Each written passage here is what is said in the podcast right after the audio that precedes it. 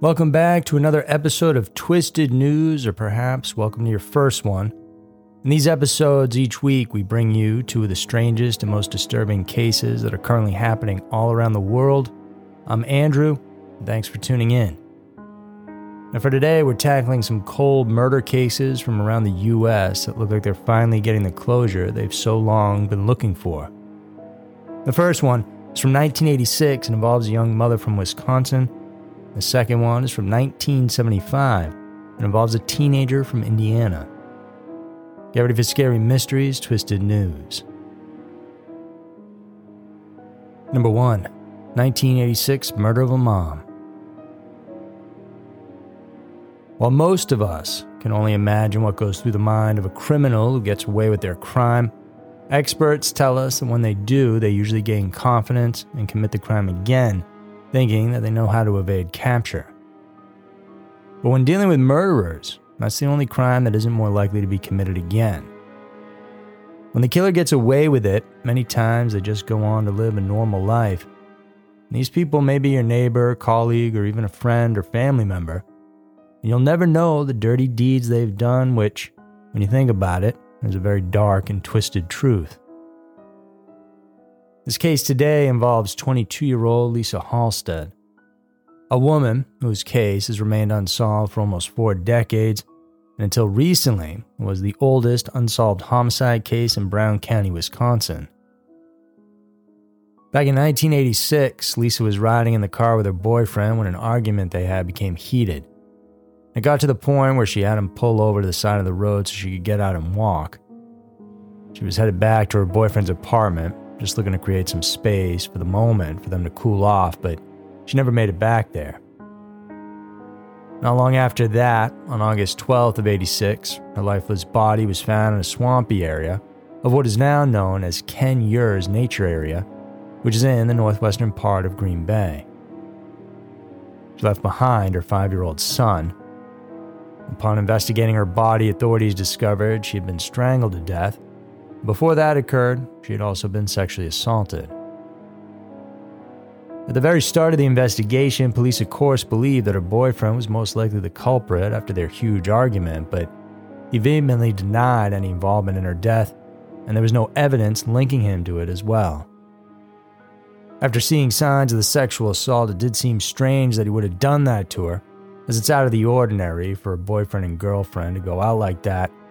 So, what exactly happened to Lisa and who killed her. Authorities gathered evidence, in particular a cigarette butt and a beer can from the crime scene. But the problem was that the DNA technology at that time wasn't equipped to process the important pieces of information from those items that could link them to Lisa's murderer. So, for more than 36 years, the killer was able to roam free. In 2018, though, the evidence was then submitted to a crime lab that was able to perform a genealogy search of the DNA samples. It took a while, but in 2020, this intensive investigation led them to a man who immediately became the lead suspect in the case. This individual was a complete stranger to Lisa. His name was Lou Griffin, who, during the time of the murder, was a truck driver whose route took him through the Green Bay area.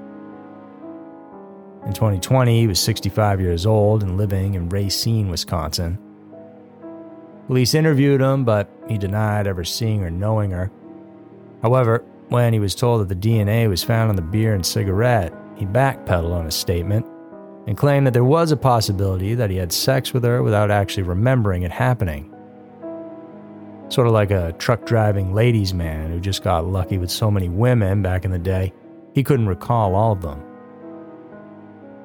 Through the interview, Griffin admitted to authorities that he was familiar with the swamplands in Green Bay, and then when asked about the specific night in question, he recalled that he was drunk that night and also high on cocaine. It was also revealed that Griffin actually had a prior arrest and was released just three months before Lisa's slaying. He had served five out of a nine year prison stint for sexually assaulting a child back in 1981. So, with that, he was then formally charged with Lisa's murder on October 29, 2020, just a month after his DNA match came back conclusively. Recently now, on January 27th of 2023, Griffin was found guilty by the Brown County Court, was initially charged with first-degree murder and two counts of first-degree intentional homicide. He was found guilty after he entered a plea of no contest to a reduced charge of homicide by reckless conduct. Reports say that his sentencing is set to happen on March 27th. So it took decades, but the Brown County Police are grateful that they can finally close the oldest homicide case they have in the area. In a separate interview, Lisa's son shared that he felt pretty good overall about the news of Griffin's arrest following the guilty verdict. Number 2, 1975 cold case murder of a teen girl.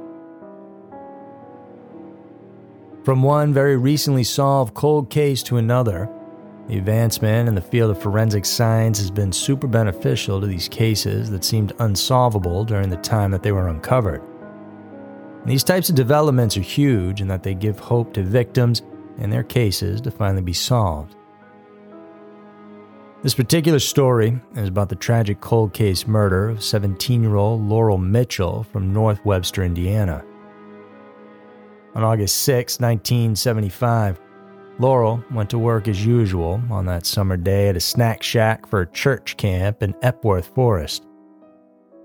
But she never came home that day, and when her parents reported her missing, despite fearing something bad may have happened, they never expected what came the following day. The very next morning, as search parties blanketed the area, her body was found in the Elkhart River, about 17 miles from where she lived.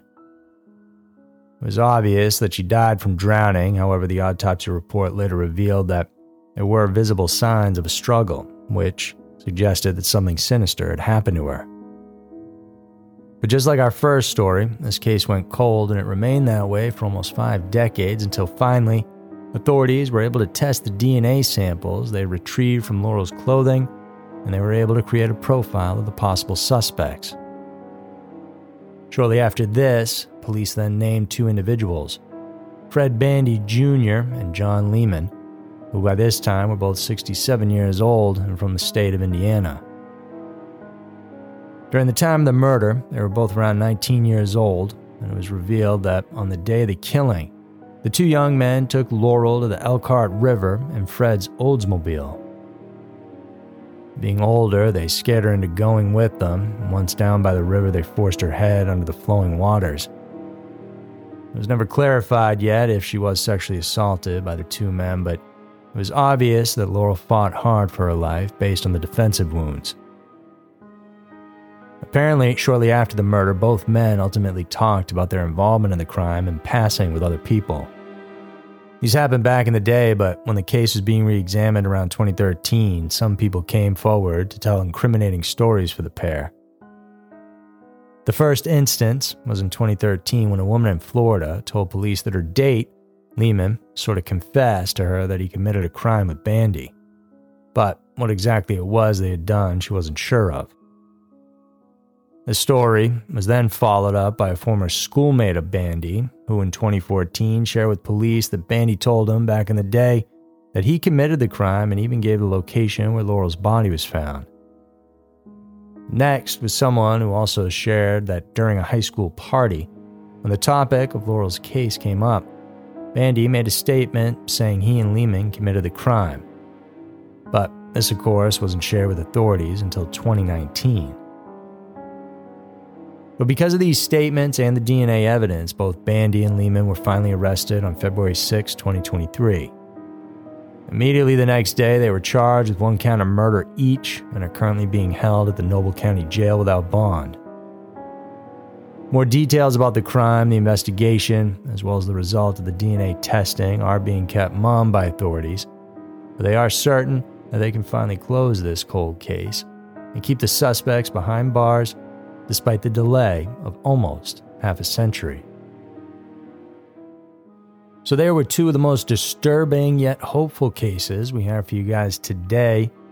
I hope you enjoyed this one, and if you did like it, please make sure to check out more of our episodes because we have new ones coming out each and every week.